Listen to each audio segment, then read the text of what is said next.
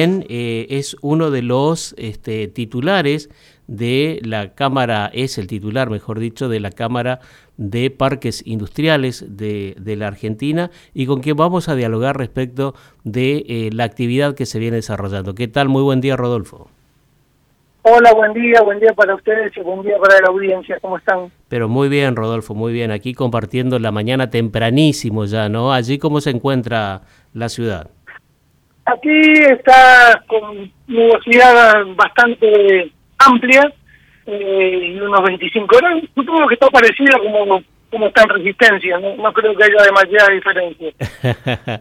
bueno, eh, ¿cómo venimos con, con la cuestión de eh, la defensa o por lo menos la, la propuesta esta, ¿no? De, de, este, de poner al canal Magdalena en agenda de gobierno, de discusión, que ya, bueno, intentamos por lo menos desde los medios tratar de colocarlo este, como tema central y por supuesto eh, a raíz también de lo que fue la presentación de, del senador Tayana.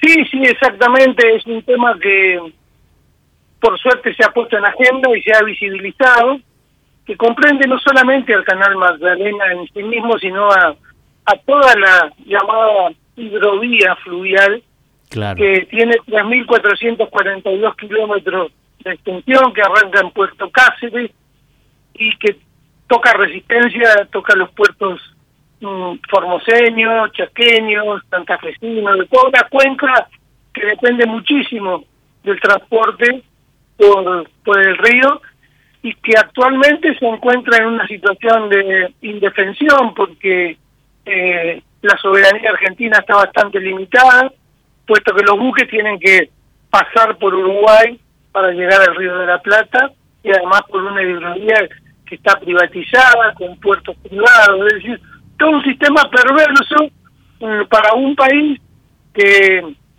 que tiene una, una mirada hacia el agua muy importante, dada eh, no solamente el Océano Atlántico, sino la, la cantidad de ríos que que fluyen eh, en, en, la hidrovía y, lo que esto significa para transportar con menor costo desde un complejo eh, agro agroexportador que es el más grande del mundo. Entonces, tener soberanía sobre la hidrovía y poder utilizar el canal Magdalena para no pasar por, por Uruguay es para nosotros importantísimo. Claro, y en esto es necesario el control del Estado que hoy eh, tiene un decreto, ¿no es cierto?, que es el 949, que ya está firmado o por lo menos está en vías de hacerlo administrativamente y este eso tiene un cumplimiento y también por supuesto tiene que ser debidamente tratado en el Congreso de la Nación.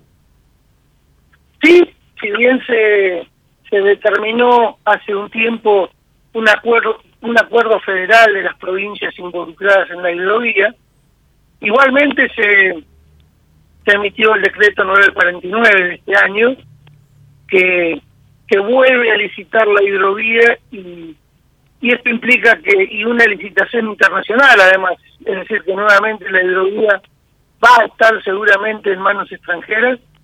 Entonces, tener la hidrovía privatizada y no tener el canal Magdalena es, es, es una pinza que impide, impide la, la soberanía argentina eh, en el transporte por esa importantísima, por donde, por ejemplo, eh, se alimenta 400 millones de, de personas en el mundo, eh, 2.000 camiones eh, llegan a los puertos por, por año, es decir, hay todo un complejo de 3 millones de kilómetros cuadrados de superficie que involucra cinco países que está dependiendo de decisiones que no son nuestras precisamente. Y a raíz de esto se va a realizar ahora eh, el día de mañana un foro nacional ciudadano, taller virtual participativo, el impacto económico, producción y trabajo de economías regionales, donde eh, estarás presente junto con Edgardo de Petri, Pedro Guasiesco, Miguel Sánchez, José Montiel, José Mercado, eh, Luis Yáñez, este, con talleres participativos y la coordinación de la arquitecta Claudia Abelén, ¿no es cierto? Esto va a ser todo virtual. Esto va a ser todo virtual y en realidad es un ciclo. Esta es la segunda etapa de, de algo que comenzó el jueves pasado y que va a seguir posteriormente. eh, donde vamos a hablar de distintos temas, de distintos temas que hacen al desenvolvimiento de, de la región en donde ustedes están son directamente involucrados, digamos. Este, y, y sí, eh, vamos a nosotros vamos a poner el tema en el tapete y luego se va a dar un debate con los participantes para emitir un comunicado o un documento que después haremos llegar a las autoridades pertinentes. Esa es la idea. Ustedes eh, um, imagínense eh, para la logística y, y, y, para el movimiento de toda esa mercadería eh, al, al, al costo más bajo de transporte que implica el barco y no tener nosotros ni siquiera marina mercante. Entonces estamos tratando de visibilizar toda una temática compleja que, que hace al desarrollo de nuestro país y de otros países, porque esto implica cinco países, Uruguay, Paraguay, Brasil, Bolivia, todos involucrados eh, en este tema. Y nosotros deberíamos, deberíamos, los argentinos, por la cantidad de territorio que involucra la hidrovía, tener un amplio nivel de decisión sobre lo que pasa allí. Sobre todo teniendo en cuenta el contrabando, además, ¿no es cierto? Por supuesto, sí. E, esa es una de las aristas principales que tiene que ver con este, la posibilidad de una regulación por parte del Estado. Ahora, el término hidrovía está muy este, instalado. ¿Es hidrovía? ¿Es río Paraná? ¿Es Cuenca del Plata? ¿Cómo es la denominación? No, hidrovía se le puso para, para mimetizarlo con, con, con una con una autopista, digamos. Es un término que, está mal aplicado incluso. Acá estamos hablando del río, del río y con todo lo que eso implica, o de los ríos, porque acá confluyen el río Paraguay y el río Uruguay también. eh, estamos hablando de un complejo hídrico, estamos hablando del tránsito eh, a través de eh, el agua. No, no, no. Pero bueno, usan usan ese término para para significar que por allí se transporta y que, eso debería o podría tener peaje en el sentido de que eso hay que cuidarlo, dragarlo, señalizarlo, bollarlo y demás. Pero, pero nosotros hablamos del complejo hídrico y hablamos de Cuenca del Plata y hablamos de Canal Magdalena. Hablamos, llamamos a la cosa por su nombre, digamos. Claro. No, no, no con terminología que, que confunde. Bien, entonces, eh, es la Cuenca del Plata y Río Paraná, no hidrovía. La hidrovía es una creación para poder desviar de alguna manera la atención y decir, bueno, sí, es, es una ruta más comercial por donde necesariamente se tiene que este, hacer determinadas actividades. Y como lo decía en su momento Rodolfo Walsh, los dueños de las palabras son también dueños de todas las cosas o viceversa, ¿no?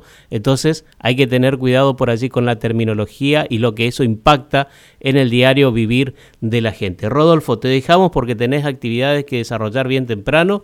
Eh, vamos a estar en contacto seguramente en días más para saber cómo continúan con estos talleres participativos de economías regionales.